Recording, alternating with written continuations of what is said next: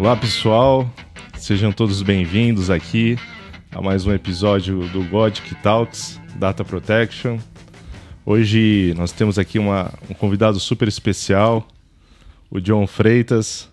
Para quem não conhece, se você não é da área de startups e talvez você não conheça, mas o John é uma das figuras mais influentes no mercado digital na, na área de tecnologia, de startups no Brasil e no mundo. É, tem mais aí de 40 startups de tecnologias fundadas no seu currículo e ele traz uma perspectiva única que a gente vai explorar aqui bastante sobre inovação e toda essa intersecção entre inovação, startup e empreendedorismo digital. John, muito prazer, muito bom, é um grande prazer você estar aqui com a gente e muito obrigado por ter aceitado o nosso convite. Alex, sou muito seu fã, sou fã do seu escritório, tanto que você atende minhas startups. e nessa jornada o currículo é mais bonito os outros falando do que realmente na prática, né? Porque empreender a, acaba que a gente não lembra as coisas que faz, porque é todo dia tanto problema para resolver que acaba que a gente perde um pouco a referência. E lógico que nada se constrói sozinho, né? Basicamente, essa jornada empreendedora foi ao lado de muita gente competente, muito boa, para conseguir aí realizar esses negócios. Hoje, hoje são, são três fundos de investimento, aproximadamente 52 startups. São 20 anos que eu faço isso, né? 20 anos mexendo com tecnologia. E, e esses últimos dois anos voltando a tocar operação, uma plataforma de pagamento, inteligência artificial, que agora todo mundo fala sobre isso, mas também estou num pé em outro negócio que tem nada a ver com tecnologia, mas tem tudo a ver com proteção de dados, que é o mercado imobiliário, é, o, o, talvez um dos mais antigos do mundo, que é subir prédio, vender pra gente, mas anonimizar os dados de pessoas que estão lá dentro, né? É isso então aí. acaba que tudo, tudo, tudo no mundo quando você aprende a combinar as coisas, você consegue criar coisas extraordinárias. Uma frase talvez muito clichê, que era o que o Steve Jobs falava, né? Você não consegue criar nada olhando para o futuro. Você só consegue criar algo extraordinário, primeiro, sabendo, sabendo a sua formação, a, o seu conjunto de coisas que você fez ao longo da sua vida e conectando os pontos da sua história. Então é assim que você cria algo extraordinário. Então, como é que ele fez o iPhone? Ele fez, ele fez o curso dele de, de caligrafia, e aí fez o curso de computação, juntou Steve Wozniak, então foi, foi toda uma junção de coisas até ele criar o iPhone, né? Então, quando, quando você aprende que ah, é, mais de 40 startups, na verdade foram mais de 40 aprendizados que conectando todos os pontos hoje, com, com essa transformação que o mundo passou, a gente vai fazendo mais negócios relevantes, mais negócios que, que tem tomado uma escala, uma proporção gigante, né?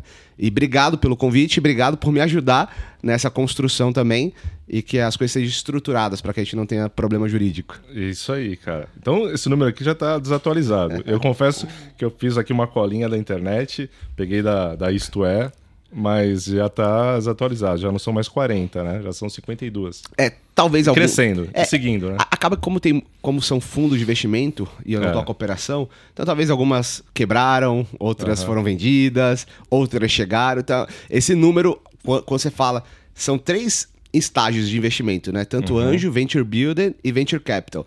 Então são estágios completamente diferentes. Anjo normalmente quebra mais rápido, é. mas o cheque é menor. É, mas é. quando a gente vai para Venture Capital, o cheque é maior, mas também a, a, a proporção que a gente pega de investimento é, é pequena.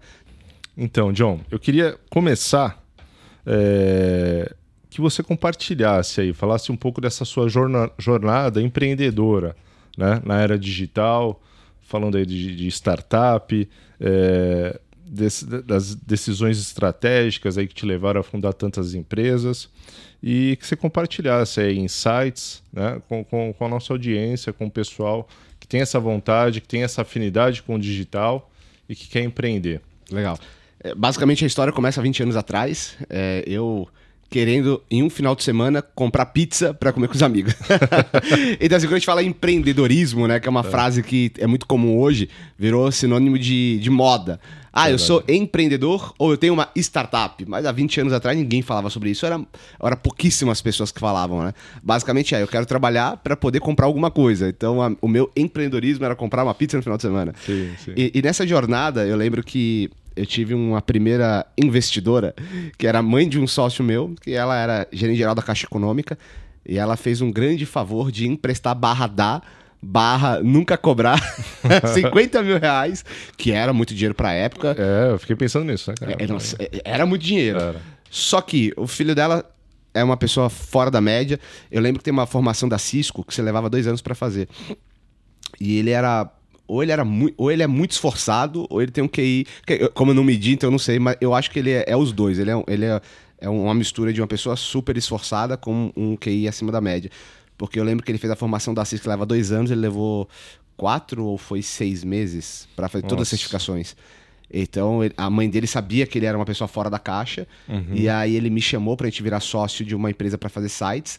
Só que há 20 anos atrás, eu adolescente, ele adolescente, mais todos os nossos amigos em volta adolescente, tava naquela fase de lan house e de jogar Counter-Strike, jogo de tiro, jogar League of Legends, que é, que é o... Sim, sim. Na época já era o jogo mais jogado do mundo, ainda hoje, Ainda 20 é. anos depois, ainda é o jogo mais jogado do mundo.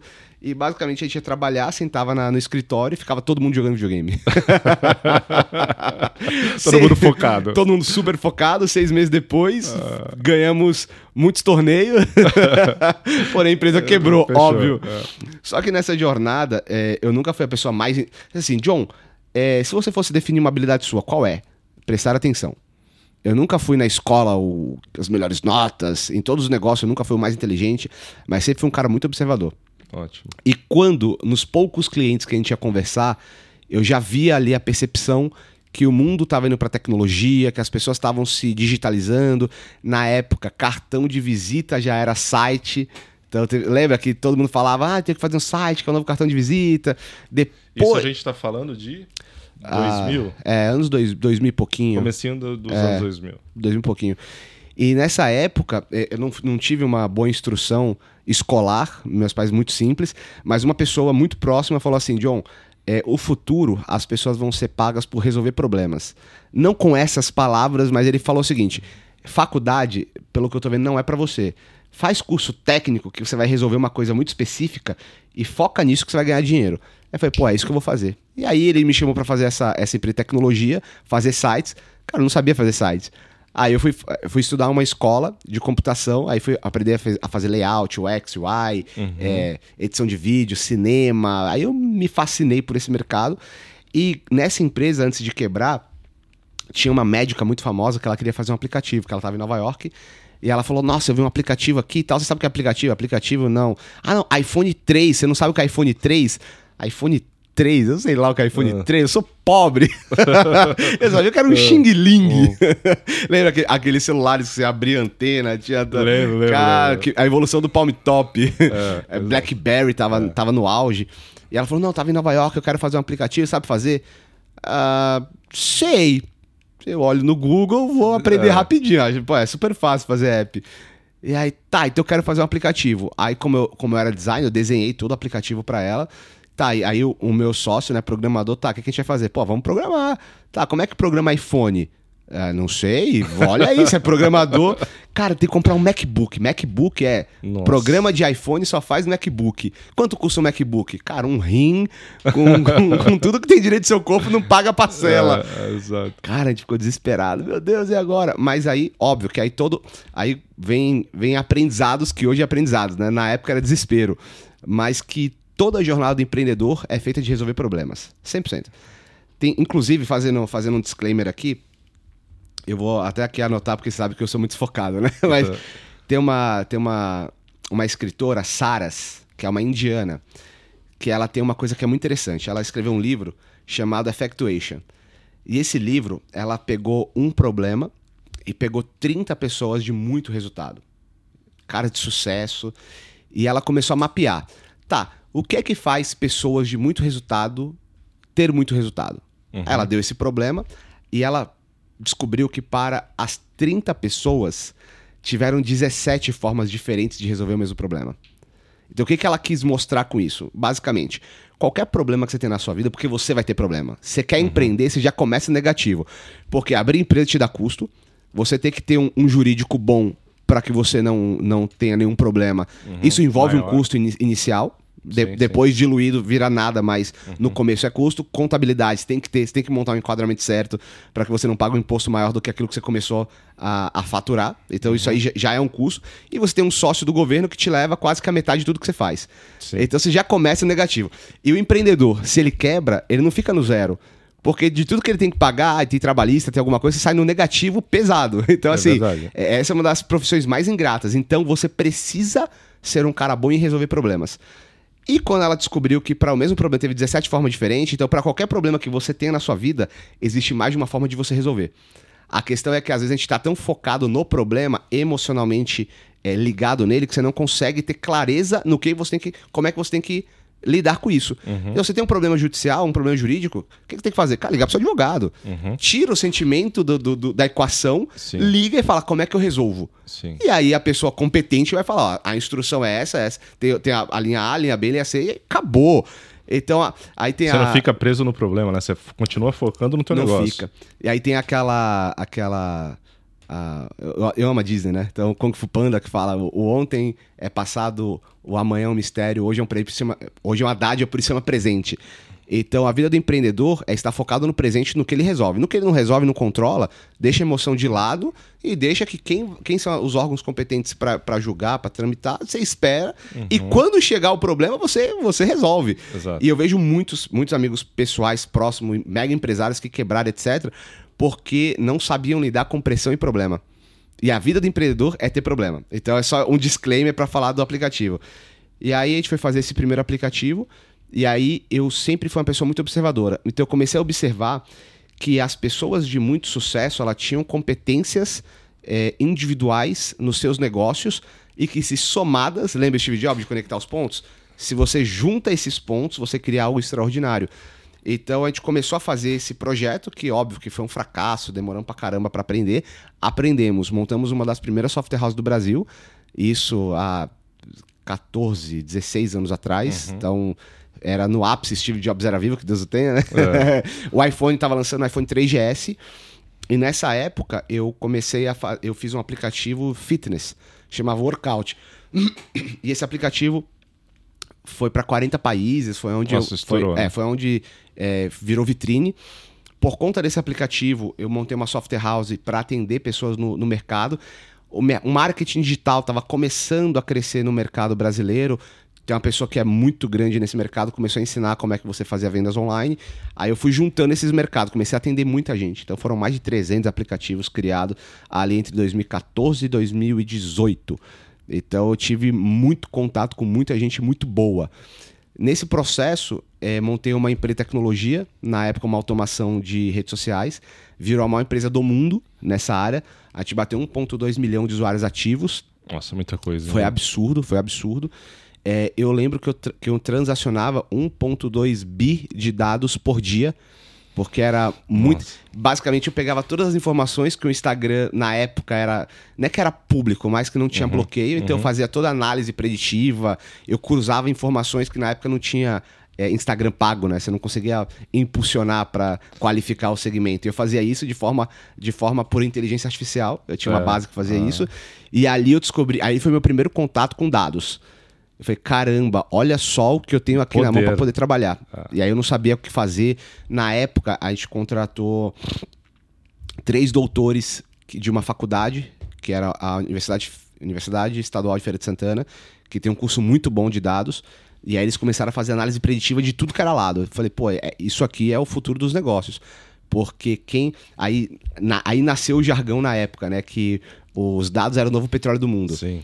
Só que aí eu descobri uma outra coisa. Não basta só ter os dados. Você tem que saber o que fazer com os dados, né? Sim, sim, Mas sim. dessa startup, é, eu entrei para um fundo de investimento e aí foi onde eu comecei essa- a explorar esse mercado de investimento, né? Então me, juntei com pessoas muito boas. Então aí foram aí, tudo que você imaginar de, de startup, a gente trabalhou, de inteligência artificial. Inclusive, hoje, você fala muito do chat GPT, né? Que ah, o chat GPT agora é, você cria conteúdo automatizado. Eu comecei a desenvolver isso em 2017. Exato. Você conhece o Christian Barbosa, né? Sim, No- sim. Nosso sócio. Sim. E o Cris já tinha. Ele estava nos Estados Unidos, ele viu que estava tendo esse movimento no mundo de inteligência artificial. Ele veio pro Brasil, me chamou, a gente fez um projeto gigante, cara, projeto lindo. Hoje, o CEO da, da Mene está na Coreia do Sul, acelerada pelo governo da Coreia, foi selecionada pô, mais de 40 mil startups.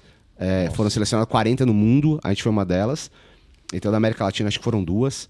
Então, projeto gigantesco. Só que além do chat GPT, a gente faz o texto, faz o conteúdo, mas ainda entrega imagem, vídeo, é, dados de redes sociais. Então, sempre entendi que o futuro das coisas agora era trans, transitar ali no mercado de dados com o mercado de resultado. Porque nessa jornada, como é que você faz para ter uma empresa de muito sucesso? Gerar valor para o cliente final. Então, ele tem que ter primeiro um ganho. Se ele assina um software seu, ele tem que no dia 1 um, ou no dia 0 ter algum ganho. Porque uhum. se ele não tem, ele não vai assinar, ele vai fechar e nunca mais volta. Então você tem que cuidar dessa pessoa, tem que ter um comercial ativo para o cara comprou, assinou, liga para ele, pergunta como é que ele chegou, fa faz uma, uma pesquisa com ele, né? Quanto mais input você tem, você sabe é, qual, qual a comunicação que você vai dar para você vender mais e também como você vai cuidar dele para que ele não cancele o, o software que está assinando com você, né? E aí começou essa jornada de tecnologia. Então, assim, o é, que, que faz uma empresa de tecnologia dar muito certo, tá? É, primeiro, se você for listar assim, dos pontos mais importantes, que aí é, é eu vou falar que é, é, base empírica do que eu aprendi nesses 20 anos empreendendo, tá? O mais importante para mim é o time, porque o time, não adianta você ter uma ideia disruptiva, inovadora, num tempo totalmente errado. Hoje a gente viralizou podcast. Podcast agora, todo mundo que tem conteúdo relevante, pô, liga a câmera, grava e vai abençoar a vida de muita gente que, que não conhece da área, ou que tem interesse, ou que tá perdido. O cara vai pesquisar, vai encontrar, vai, vai, ouvir o podcast, papo legal e etc. Ou o papo pode ser muito ruim também, o cara pula o podcast e acabou. Sim. Agora imagina, é, eu já vi pessoas querendo gravar podcast anos 2000. Cara, que, que, tinha, já tinha essa pegada, você pega o Jovem Nerd, por exemplo, que criava podcast há 15 anos atrás. Uhum. Mas imagina, você tinha lá o Windows 95, é. que você tinha que instalar o Windows Media Player, você tinha que codar um, um, um áudio de 3 minutos custa, é, era 300 kbps, que era a metade do seu HD. Nossa, então, assim, é. o time é mais importante que o produto. Você pode uhum. ter uma ideia genial na época, do, na época do, da minha plataforma. É, quando, quando eu fiz essa, essa plataforma de automação, o Instagram não tinha a, a parte de tráfego pago. O mercado estava começando a falar sobre Instagram para negócios e não tinha ninguém posicionado fazendo isso. Nossa. Cara. cara. eu juntei a fome com a vontade de comer e entreguei resultado. Então todo mundo que entrava na plataforma, no dia 1 um, tinha resultado. O que, que ela queria? Seguidores, interação e um público qualificado. Virou uma coisa tão maluca que aonde eu tava, pegava um táxi em Florianópolis se a pessoa, se o taxista me ouvisse falar no, no telefone, ah, não, porque a plataforma assim, cara, você é o dono dessa plataforma? Meu, cara, quase bati o carro. Ó, deixa eu te mostrar aqui, ó, minha filha usa, a minha esposa é cabeleireira usa, não sei o que lá. Cara, foi uma coisa de louco, assim. Então todo mundo que era microempresário, microempreendedor, autônomo, liberal, ou algum micro-influenciador usava a plataforma. Então o time foi muito certo. Ou, se eu for voltar aqui mais atrás, não adianta você querer fazer uma empresa de aplicativo em 1995, onde smartphone não, não existia, não era difundido. Então, time é muito importante. E aí, o segundo para mim é time, né? Não uhum. adianta você ter uma ideia num time perfeito se o seu time não é competente. Então, o time que eu falo, eu listo o meu Dream Team, que é um cara muito bom de, de programação, um cara full stack, seja o CTO do negócio, uma pessoa ali que seja que cuide do X e do Y, né, da, da usabilidade uhum. do projeto, porque se você tem um produto feio e não funciona, a pessoa vai te esculhambar e nunca mais volta. Se o produto é bonito e não funciona, ele vai dar o benefício da dúvida. Uhum. Porra, a empresa é muito grande, talvez teve algum problema, depois eu volto. Então eu sempre tive essa questão da estética muito, muito focado para gerar essa experiência. Então, o cara de produto, o cara de UX, o cara de vendas, porque Comercial. no começo você tem que ter 80% do, do, do seu foco e energia focado em vender, porque não adianta você administrar zero dinheiro. Quanto é que você tem? Zero real. É. Tá, então eu vou colocar aqui um analista de dados, eu vou colocar aqui uma, uma, especialista em Excel, uma contabilidade, cara, você vai gerenciar o dinheiro que você não tem. Então, é, é focado em venda, aí um cara financeiro e um administrativo, né? Esse para mim é o que compõe um time perfeito para quando você quer trabalhar com, com inovação, tecnologia, sistema, etc. E, então essas são as coisas mais importantes. E claro que com dinheiro, né? Você não precisa pegar funding. Eu gosto de fazer tudo muito bootstrap. Uhum. Porque Bootstrap eu tenho liberdade para fazer o que eu quiser com o meu sistema, eu tomo as decisões. Não tá eu, tão amarrado, né? Zero amarrado. Então, quando é que eu gosto de pegar dinheiro? Quando o dinheiro não é mais necessidade. Uhum. Porque eu posso fazer bons acordos, eu posso fazer bons contratos, e aí eu posso definir para onde eu quero levar meu negócio. Porque às vezes é, se fala muito que você, você, tem que ter uma mente de expansionista, você tem que ser um cara que tem que pensar é, em crescimento. Não necessariamente, cada um tem um propósito de vida, tem, tem as suas equivalências. Para uma pessoa ganhar 30, 40 mil reais por mês, fazer uma viagem por ano, trocar o carro em uma casa, é o que ele quer viver, tá, tá tudo bem. Uhum. Outros querem fazer IPO, querem dominar o mundo e tá é. tudo certo. Cada um tem que saber o preço que vai pagar. Então, quando Exato. você tem clareza do preço que você vai pagar, aí no dia a dia você não reclama o que você tem que fazer. Porque se para um você quer ganhar um salário mínimo, tá ok. Você vai acordar lá às 7 da manhã, vai trabalhar 6 horas por dia, tá tudo certo. Se você quer fazer um, um negócio extraordinário, gigante, cara, o esforço é proporcional. Sim. Então, e a responsabilidade também, né? Não, a, a, aí o tio bem, né? Grandes é. poderes, grandes é. responsabilidades. Já dizia o, o tio do Homem-Aranha. É, e é literalmente isso. Na prática é isso. Então, se você quer fazer um. Você quer ter um escritório é, gigante que atenda como vocês atendem aí, continentes, saiba que na, na Ásia agora é à noite e quando aqui for noite, lá, lá é de manhã e você vai ter que atender, e ponto final. É o preço de você criar um negócio global. Então, quando você tem clareza do desafio que você tem que fazer e o esforço que é proporcional, a vida fica mais fácil porque você sabe o preço que você paga. E, então, resumindo esses 20 anos empreendendo para construir esses negócios, é muito pensando dessa forma, né? Então, se eu quero ter um negócio que tenha resultado, não, muito resultado, e aí, sei lá, colocar milhões de, de, de, usuários na base, etc., eu sei que o esforço vai ser proporcional a isso. Então, o suporte vai ser 24 por 7, que é uma, uma das grandes coisas que eu fiz que mudou muito o game change assim, nos meus negócios. Quando a empresa vai para a área de tração em escala, uhum. eu coloco pessoas trabalhando 24 por 7. Então, pô, se eu tenho um empresário que 3 da manhã tá acordado e tá fazendo. Tá, tá olhando o sistema. Vai ter, se, vai ter o suporte. Vai ter lá. o suporte. Não é fila, vai ter o suporte. Então, quando você começa a entender a funcionalidade, tem que funcionar o produto, mas também que o cliente hoje é, ele, ele gosta de se sentir pertencente ao processo e ele quer saber informações, se você faz esse match, você vai ter um negócio que tenha resultado, né? Ah, perfeito, João. Enquanto você estava falando aí, eu fui anotando aqui esses principais insights para passar aí para o nosso ouvinte. É, é... O empreendedorismo. Resolver problemas, foco em resolver problemas, buscar pessoas com habilidades complementares às suas, né? Sim. E aí a gente até já entra nessa parte de time, de formar o time. E com um time bom você consegue é, é, exercer essa funcionalidade, né? De resolver com, com maestria todos os problemas e atender aquilo que você está vendendo, aquele tipo de produto. Perfeito. É, inclusive, você é, anotando aqui, eu anotando aqui, né? e quando a gente fala sobre sociedade, é, poucas pessoas sabem, eu fui bolsista da Fundação Estudar, do Jorge Paulo Lema. Então não tinha, não tinha quase que dinheiro nenhum e precisava de formação empresarial porque eu sabia que eu queria não só mais comprar pizza, mas eu já tinha conhecido muitos empresários que tinham tido muito sucesso e, e falei, pô, eu quero, eu quero fazer meu primeiro milhão, eu Sim. quero mudar a vida da minha família. Então, alguns drives foram inseridos no processo, né? Porque apesar de acreditar que muita gente tem aquele start, tipo, ah, estava debaixo da ponte, olhando o meu filho querendo comer alguma coisa, não tinha dinheiro, dá aquele estalo e muda a vida. Eu sei que isso acontece, mas comigo não foi assim. Uhum. Comigo sempre é step by step. Então, qual é o, o próximo pote no fim do arco-íris? Qual é foi qual é construindo, né, cara? Qual, Uma construção, construção, contínua. Qual é a próxima jornada? Então, eu lembro que quando eu, eu fiz o, um dos programas da Fundação, que era o Laboratório, e, e, lá eu via, pô, Jorge Paulo Lema com mais de 350 sócios, aquela coisa louca. E, e, e, meu aprendizado é que sócio era ruim, né? Porque sócio dava problema, dava. dava... É. Aí vai, o problema não é ter muito sócio, o problema é escolher o sócio errado, né? Então já começa daí. Mas uma das coisas que eu, que eu aprendi com o Jorge Paulo e que isso mudou a forma como eu faço o negócio, por isso também eu fui para o mercado de investimento. Claro que mentorado pelo Christian Barbosa, pelo Google Stocco, por pessoas incríveis que já tinham uma reputação e uma, e uma jornada é, extensa no mercado de muito sucesso. Mas o que, que eu entendi? Quando a gente vai falar sobre sociedade, é aquilo que você falou, né? Competências complementares. E aí eu faço uma pergunta que é: quando eu quero colocar um sócio negócio, é melhor com ele ou melhor sem ele? Então, esse Boa. é o primeiro filtro, né? Então, é, isso é uma tabelinha muito simples de você fazer. Mas se você quer fazer alavancagem societária, alavancagem empresarial, você quer ter muitos negócios, é impossível você ter controle de todos. Então, o que, que você tem que fazer? Eu vejo que é muito comum as pessoas falarem: ah, eu prefiro 10% de um negócio de um bi do que 100% de um negócio que não fatura nada. Na prática, a, a, o conceito é diferente. Porque quando você. Ainda mais o brasileiro, que tem uma forma diferente de fazer negócio, né? Ele é aquela pessoa apaixonada pelo produto, Sim. apaixonado pela ideia. É o cara que nem fala ideia, porque se eu falar ideia, vão roubar minha ideia. É, é a é. pior besteira que a pessoa pode falar.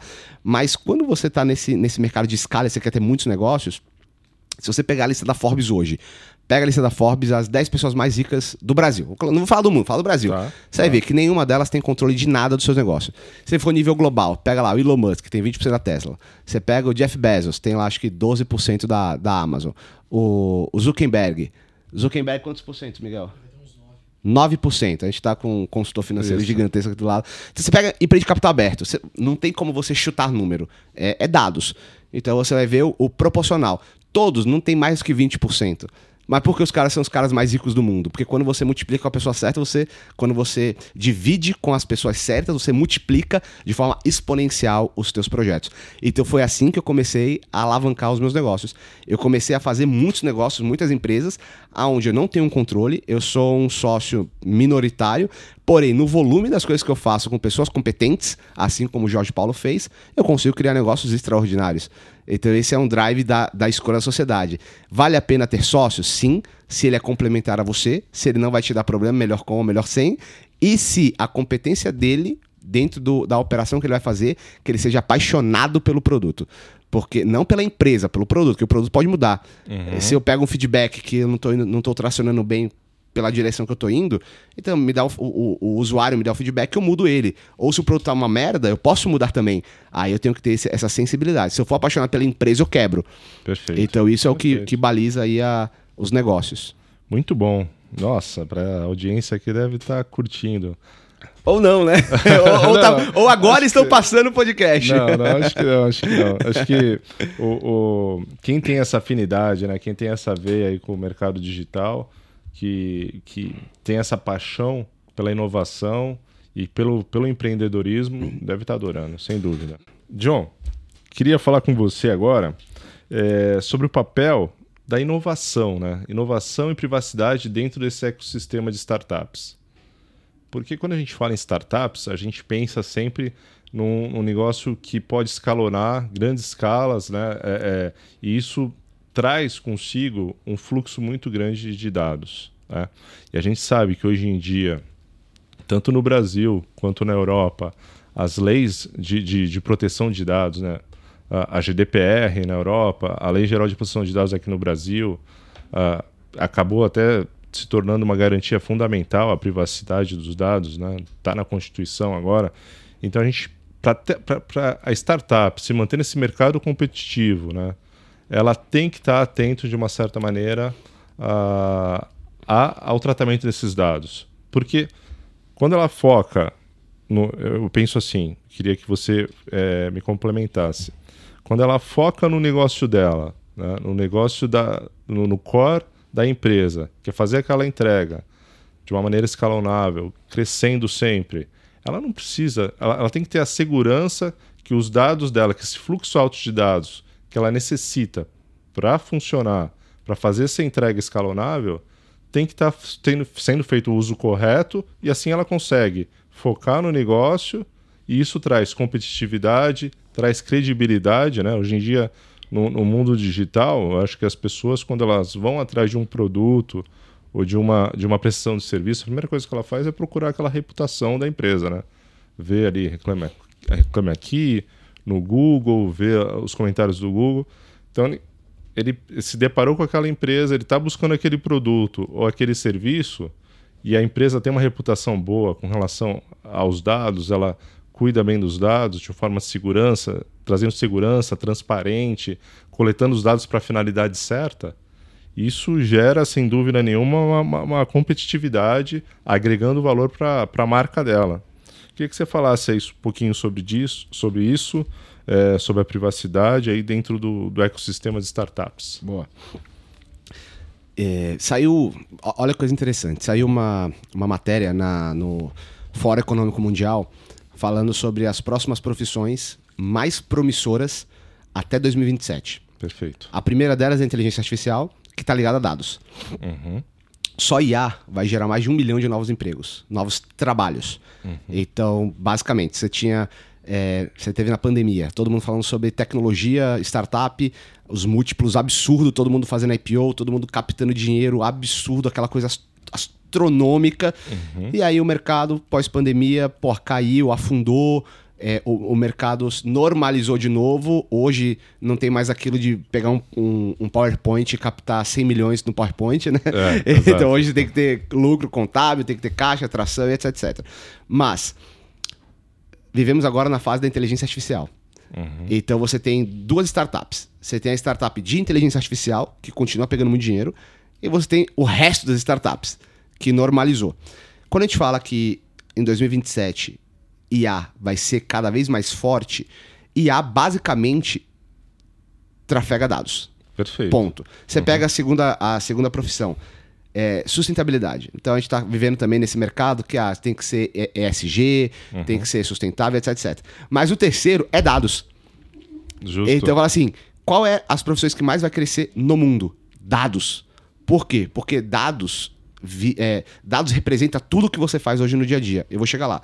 Então, depois tem operador de máquina, isso aqui é mais máquina agrícola, porque agora a, a, o próprio agro, você coloca caminhões, tratores que são autônomos, então você tem que saber operar tecnologia para fazer o caminhão fazer as coisas do que você tem uma pessoa que vai ali manualmente fazendo, né? É, transformação digital, que é você trazer o mercado offline e para o digital.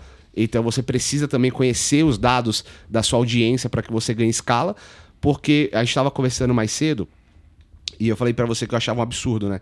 Que a pessoa hoje que é referência no mercado não é a que tem a maior formação. Você é, você é a pessoa mais qualificada de proteção de dados do Brasil hoje, mas não quer dizer que você é a maior referência. Porque a maior referência é um cara que tem um milhão de seguidores no Instagram e que saiu da FAP e as pessoas acham que. Eu, eu adoro a FAP, é um curso super bem uhum. formado. Mas a pessoa que sai da FAP formada agora não tem 5% da sua base uhum. acadêmica, teórica, uhum. é, o mercado prático que você estudou, mas está lá. E você vai ter a fintech, que é aí onde eu sou seu cliente também, que basicamente imagina o volume de dados que eu pego de movimentar dinheiro das pessoas e ter que proteger esses dados. Então, quando a gente coloca uma, uma lei, né? Você falou sobre a, G, a G, GDPR na Europa, e, na, na, Europa que vem para o Brasil e traz essa regulamentação. A primeira, a, o primeiro modus que eu penso é competitividade. Por quê? Se você pega as big techs, como é que você vai competir com uma Facebook, com uma Amazon, com uma, uma Apple, se não tem uma regulamentação que todo mundo nivela ali por baixo, aonde cada um tem as mesmas obrigações para lidar com isso no mercado. Uhum. Então, quando você começa a a trabalhar com esse volume, se você não tem um profissional qualificado para que te dê embasamento e segurança, você não escala. Porque você bem sabe que uma multa pode chegar a 50 milhões, se for limitada, se não me engano. É, é, é 2% é do faturamento anual, limitado até 50 milhões. Até 50 milhões. Por infração. Por né? infração. Então, se eu, e, e, normalmente é igual o trânsito, né? Se o cara você vai tomar uma multa, você bateu e o, e o, farol tá quebrado. Ele vai falar do farol, ele vai falar que a roda tá irregular, ele vai falar do, cinto, do, do cinto, vai falar que você pegou o celular na hora. Três infrações. Já fácil. foi. Então é 150 milhões ali por baixo é, de infração. É. Então, se você não tem um profissional que se adeque ao seu mercado disso, uma pessoa que cuida é, só dos dados do seu negócio, você vai quebrar por infração. Uhum. Não é nem por competitividade de produto ou mercado. Então, isso é uma coisa muito louca. E quando a gente estava falando, é, você estava falando sobre isso, eu vou te dar um exemplo. É, e, e normalmente as pessoas tendem a aprender no amor ou pela dor. Verdade. O amor é o cara esperto que fala, pô, eu, estou ouvindo esse podcast, eu sei que eu preciso, vou, pro, vou procurar. Vou me antecipar. Vou me antecipar, vou fazer o orçamento, vou procurar um profissional competente e vou colocar na minha empresa. Esse é o, é, é, é o, é o é 1% da população. É. é o cara que se antecipa porque sabe que precisa. Agora, normalmente, quem aprende mesmo é aquele cara que erra. Porque, normalmente, é, tem até um ditado que fala que se conselho fosse bom, não se dava, se vendia, né? Eu tava pensando, essa semana, eu tava pensando eu estou escrevendo um livro. Boa. E cada, e cada capítulo do meu livro, eu estou trazendo uma história minha sobre alguma aplicação do que eu estou ensinando na prática.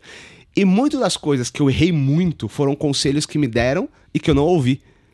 Porque uhum. se eu falo para você, ah, não invista em pirâmide, porque pirâmide é crime e você vai perder tudo. Um exemplo bem esdrúxulo, tá? Uhum. Aí você fala, tá, beleza, mas, pô, meu melhor amigo me chamou para entrar numa pirâmide para colocar aqui só mil reais. Vou colocar só para testar. O que, que, vai acontecer? Você vai perder tudo. Então, uhum.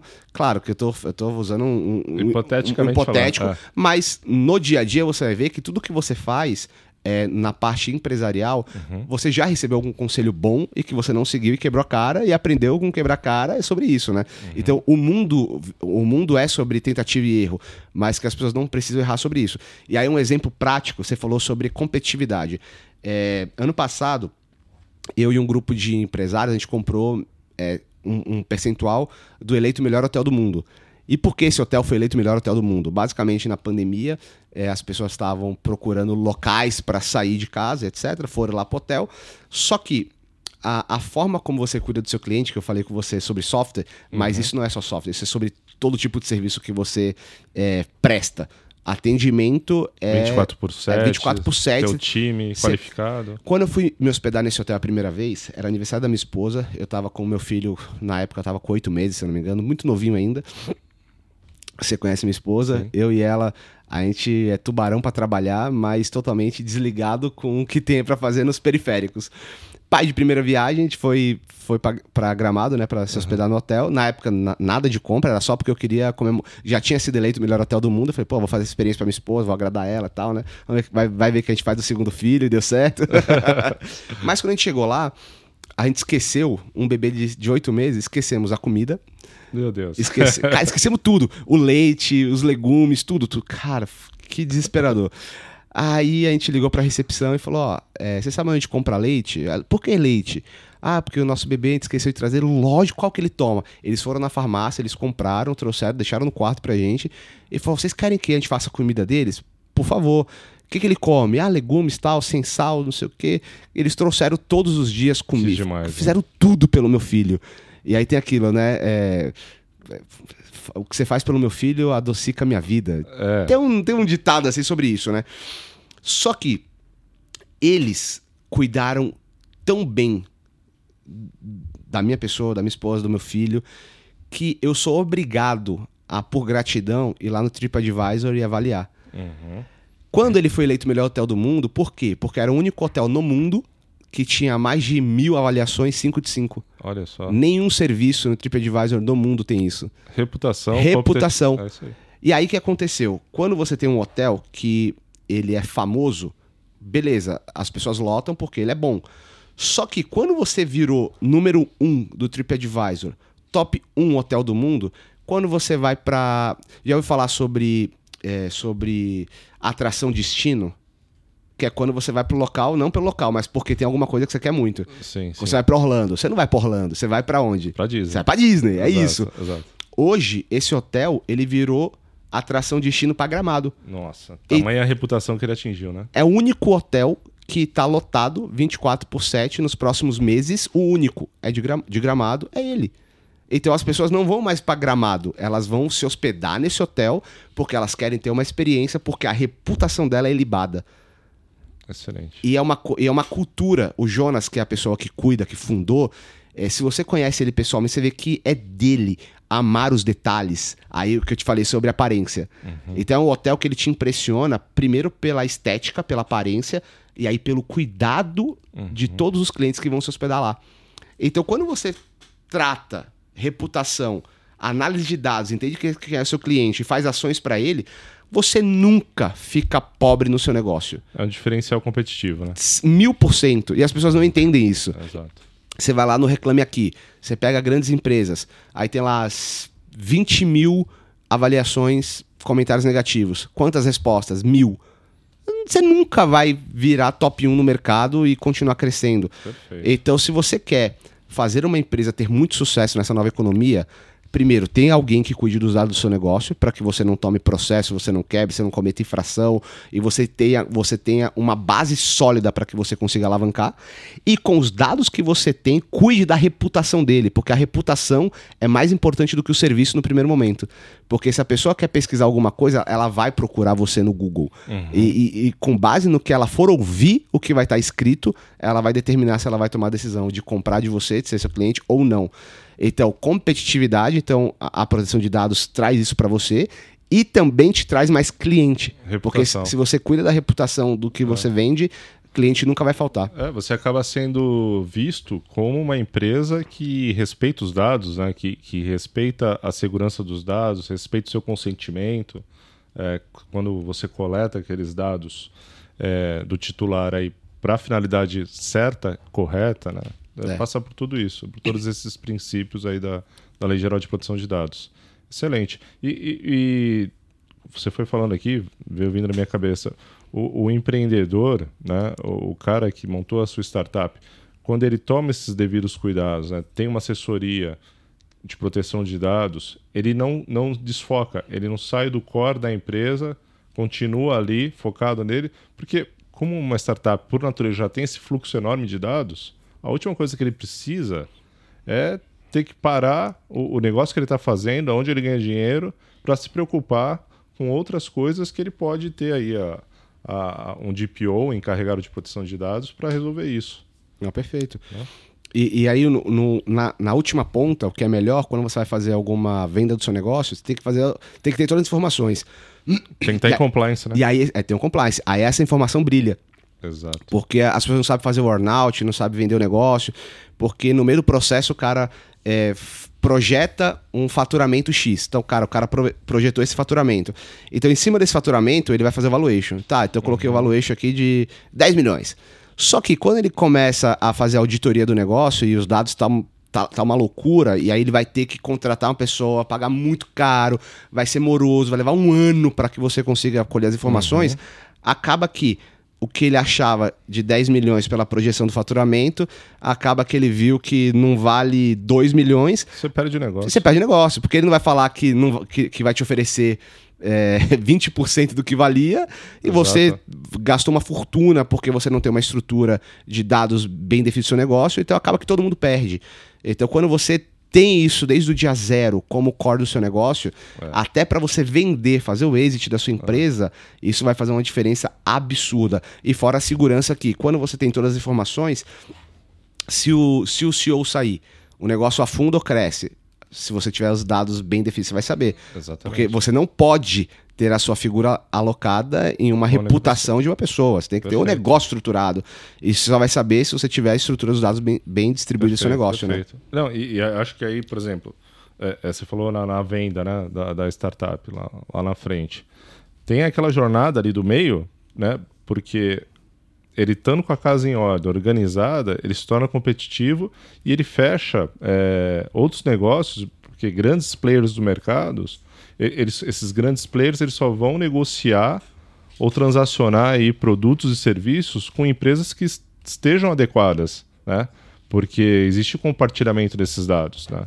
Eu vou, vou colocar os meus clientes na sua fintech, eu vou receber através da sua fintech, eu vou estar compartilhando os meus dados com a sua fintech e eu não posso compartilhar com uma empresa que não, não esteja 100% adequada, né? Se eu cuido aqui da, do, do da minha, do meu dever de casa, né, eu tenho que estar lá. E até isso acaba sendo uma exigência aí nos contratos, né? Hoje em dia a gente, já é comum você ver os aditivos de, de proteção de dados delimitando as responsabilidades, para não ter nenhum problema lá na frente. Sim. né? Você compartilhou com aquela empresa, mas e aí? Aquela empresa é uma bagunça. E aí ela deixou, teve aí um incidente de segurança e vazaram os seus dados, dos seus clientes. Você compartilhou com aquela empresa e ela não foi idônea. Então, nesse sentido também, né? É. Nessa jornada, até, até lá na frente você vender, tem essa parte aí da, da, da, competição e de- do quanto isso agrega valor. Perfeito. E até no nosso, no nosso negócio, eu posso até falar com propriedade, porque sempre que a gente tem um problema, a gente manda lá no, no grupo, você sempre entra, resolve, etc. E mais do que isso, você treina as pessoas, isso que é legal. Porque não é só você saber que tem que ter alguma coisa, mas tem que formar as pessoas. Sim. Não adianta. É, é quando você vai aprender a dirigir, né? É, você, é- você é inconsciente e incompetente. Depois você sabe que você é consciente e incompetente, até você virar consciente e competente. Perfeito. Então isso é, exige treinamento, que é a autoescola. Então a autoescola É. vai te trazer clareza que você não sabe o que você precisa e depois ela vai te entregar você sabendo que você agora tem clareza que precisa. Então você sabe o que você sabe.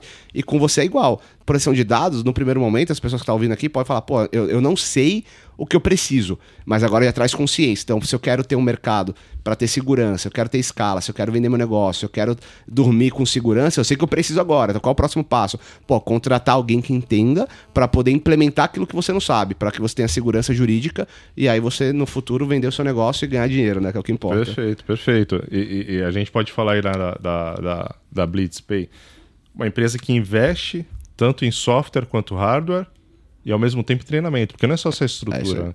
Ah, tem, tem um fator humano ali por trás. No response, mas quem vende curso online, blitzpay.com. Exatamente. Mas eu mexi o jabá aqui. É isso aí. Já encaminhando aqui para o final do nosso podcast, vamos falar um pouquinho é, sobre o futuro da tecnologia né, e, a, e a proteção de dados. É, queria que você compartilhasse aí com a gente quais são as suas as perspectivas que você vê sobre as tendências tecnológicas que vão moldar aí o cenário empresarial, né? Eu, eu acho que quando a gente fala isso, a gente está falando aí de inteligência artificial, internet das coisas, é, é, uma, série, uma série de tecnologias que elas, o grande desafio aí vai ser alinhar né, a, a, a, o, os princípios da privacidade, da proteção de dados, né, e, e, e fazendo aí essa intersecção com a inovação tecnológica e a responsabilidade aí dessa gestão desses dados. Como que você vê isso aí no, no, no horizonte aí de médio longo prazo? É, quando eu falei do, do Fórum Econômico Mundial, isso aí já mostra basicamente qual vai ser o futuro das coisas. Verdade, cara. Principalmente as tecnologias emergentes, emergentes, né, que vão ser cada vez mais difundidas e para mim, duas grandes mudanças que o mundo vai passar. Primeiro é a velocidade de processamento de internet, né? O 5G, 6G. Por quê? Não é porque o vídeo vai ficar mais rápido, não é não. sobre isso. É porque, basicamente, quando eu falei que o time é a coisa mais importante do empreendedor, é porque hoje a gente vai ver na prática coisas que foram criadas na década de 60. A própria inteligência artificial, só que com aplicações práticas. Ela estourou agora, né? Não, Ela estourou... começou lá atrás. Não, imagina. É. Então, quando a gente fala sobre, sobre 5G não é que eu vou ver, vou ver stories mais rápido, vou ver vídeo no YouTube mais rápido, não é isso. É, eu, eu, penso assim, a gente passou por três, passamos por duas grandes revoluções de tecnologia uhum. e a gente está na terceira agora. Uhum. A primeira foi o computador, foi revolucionário, mudou o mundo. Segundo, é, celular, smartphone. Então você consegue, lembra, você carrega é, mil músicas no bolso, você pega lá o, o, o iPod. E cada vez mais isso aqui foi uma coisa disruptiva. Só que hoje a gente está indo para o mundo da voz onde a gente não, não usa mais as coisas, a gente pede as coisas. Então é por isso que cada vez mais a gente está vendo a, a, os escritórios, as casas inteligentes. Então, Alexa, Google Home, é a Siri, Cortana. Então, cada vez mais, esse é o futuro. E com a velocidade de, de internet, a gente vai ver as coisas que a gente usa, a gente poder falar. Então, uhum. você pega a Amazon, talvez seja a empresa mais pioneira, assim, que difunde seus produtos. Eu pego o óculos. Então eu não preciso mais usar o celular. Eu posso, com óculos, estar tá conectado aqui, vendo o dispositivo, perguntar as coisas. É, ele tem o, o Echo Echo alguma coisa, que ele é um anel que você conversa com ele, as roupas que você veste agora, que é roupa smarts. de grafite, ah, roupas smarts. Então que você pega o jogador de futebol, né? Você sabe. Eles colocam um colete e quando termina, quando termina o jogo, ele sabe todas as informações do atleta, tudo, é, desde hormônio, metabólico, é, performance, quando ele vai se lesionar, qual é o tratamento. Cara, é impressionante o nível que tá as coisas. E aí, com essa, com essa velocidade de processamento, com essa velocidade de internet, você vai ver, por exemplo, coisas como. Você lembra do, do Google Glass? Sim, sim, sim. Produto maravilhoso, time super errado não existia nada que conseguisse ali naquela época um processamento, velocidade, para que a pessoa no meio da rua conseguisse ter conexão à internet. Então tudo que você usa vai estar tá funcionando. Aí a Apple acabou de anunciar o Vision Pro. Então o Vision Pro. Produto certo no time certo, né? Time certíssimo, tá? O preço talvez não esteja certo. É. Porque o pre... É, assim, se você pega a cadeia de, de usuários, você tem sempre os early adopters, né? Que são as primeiras pessoas que compram, independente do preço, porque elas vivem a, a estar no hype antes de todo mundo. Uhum. A Apple anunciou que ia lançar. Ano que vem, né? É, ano que vem, acho que era, era 3.500 dólares ou era 7 mil dólares, não lembro. Eu sei que em real daria é, uns 23 mil reais, deve ter mais imposto, deve chegar uns 30 uhum. mil reais mais ou menos. Ou seja, não é acessível para a maioria da população. Uhum. Só que agora, as pessoas usando isso, é, é, é, tudo que você lança no, no mercado é muito caro. E aí, com o tempo de muita gente usando, é um produto que fica barato, né? Na uhum, escala fica uhum, barato. Uhum. Você pega impressora 3D, custava milhões de dólares. Hoje, impressora 3D você compra por 500 reais. Exame de. DNA custava um milhão de dólares. Exame de DNA hoje, eu fiz o 23andMe, eu gastei 100 dólares. Uhum. E fui nos Estados Unidos, comprei na farmácia, cuspi num tubo Exato. e eu sei todo o meu, todo meu mapeamento genético, é absurdo. Tanto que eu sabia que uh, os problemas que eu ia ter, doenças que eu posso desenvolver por conta de um cuspe. Eu sei, eu sei todos os meus ancestrais, quem, quem são meus parentes por DNA conectado no mundo, né? Então essa velocidade de informação traz com que, por exemplo, o metaverso agora seja uma coisa próxima. Quando a gente falava sobre metaverso, era uma coisa muito tópica, porque como é que você fazer uma aplicação prática, sendo que as tecnologias são obsoletas ainda? Uhum. Mas agora já está funcionando. Então você já tem, por exemplo, a Boticário, ela lançou o, o a loja dela no metaverso, ela colocou 8 milhões de pessoas olhando os produtos dela de forma online. Olha tipo, só, coisa absurda. a visibilidade, né? Você já consegue comprar. É, o mercado imobiliário dentro do metaverso é uma coisa alucinante. Você vai no Burj Khalifa, tem uma coisa até engraçada. Você sabia que é mais, é mais caro um apartamento com a vista para o Burj Khalifa do que um apartamento no Burj Khalifa. É. Isso é interessante. Mas você vai comprar um apartamento no Burj Khalifa, a pessoa média não tem condições, custa, sei lá, custa 5 milhões de dólares.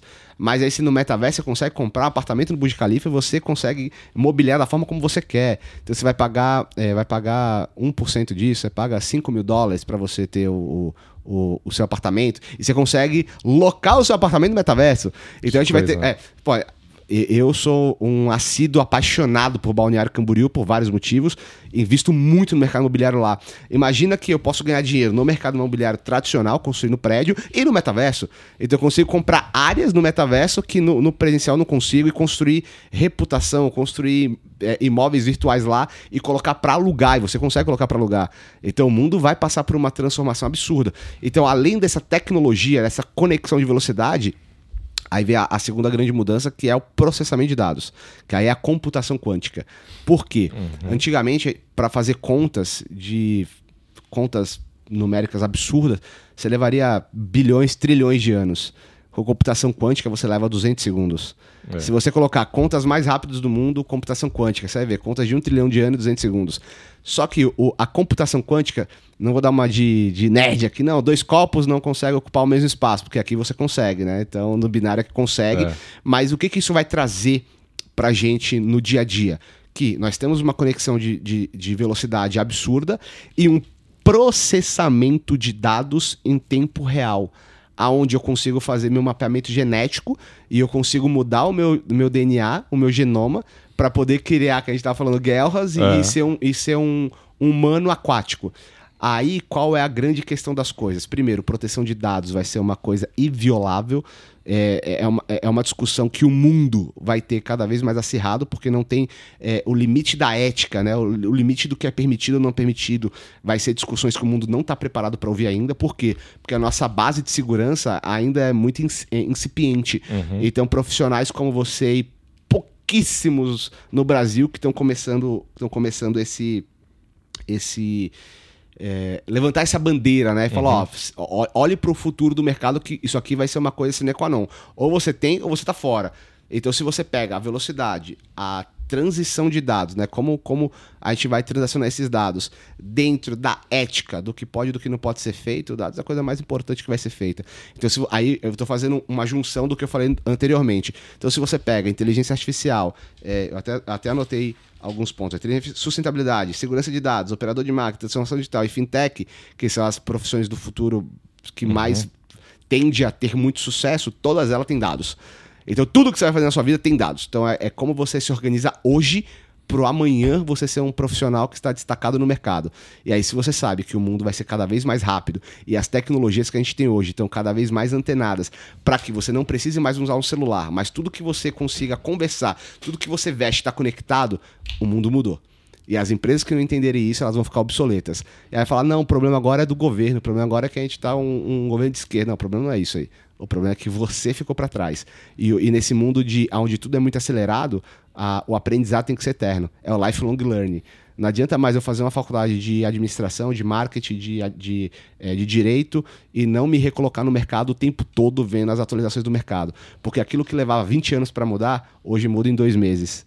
Perfeito. Então, se você não está antenado com isso, você vai ficar para trás. Então, mais importante do que você faz é como você faz. A velocidade é importante, mas é estudar todos os dias para que no longo prazo você seja o líder de mercado que você não consegue ser hoje. Mas o, a pessoa que é líder de mercado, se ela não ficar antenada, ela vai virar obsoleta. E aí, quando fica obsoleta, você vai lá na, na, no Facebook hoje, a placa no Vale do Silício atrás da Sun System, que era das maiores empresas do mundo tecnologia. E hoje ela está morta. E aquela placa o Zuckerberg deixa lá porque ele fala assim: isso aqui é para você lembrar todos os dias o que acontece com uma empresa que para de inovar. Então o mundo mudou. Se você não ficar acompanhando essa, essas mudanças, fica para trás. Perfeito, João. E, e, essa mudança é cada vez mais exponencial, né? É exponencial. A velocidade do, de, do, do, do, conteúdo, da informação, cada vez mais com tudo isso, com a tecnologia, com 5G, com 6G, é computação quântica. É Fantástico. É Bom, isso, meu amigo. Eu, eu, agradeço aqui em nome de toda a nossa audiência. Muito obrigado, viu, John, por você disponibilizar o seu tempo, por ter vindo aqui, por esse bate-papo super interessante sobre tecnologia, inovação, startup, proteção de dados. E já deixo aqui um convite para um próximo. Vamos. Um próximo, quando você tiver um tempinho na agenda, estiver por aqui, a gente grava aí um outro episódio falando sobre tudo isso. Combinados. Muito obrigado. Obrigadão. Eu que agradeço. E se o pessoal para te seguir nas John, redes sociais? John Underline Freitas. John J-H-O-N Underline Freitas. Todas as redes sociais você me encontra. Sou ativo no, no Instagram e no Instagram. Perfeito, perfeito, perfeito. Então é isso. Bom, pessoal, vamos terminando por aqui mais um episódio. Se você gostou, curta aí o nosso podcast, compartilhe com seus amigos. E logo, logo estaremos aqui de volta para mais um bate-papo, falando sempre sobre inovação, tecnologia e proteção de dados. Valeu! Foi. Isso aí, cara. Show de bola.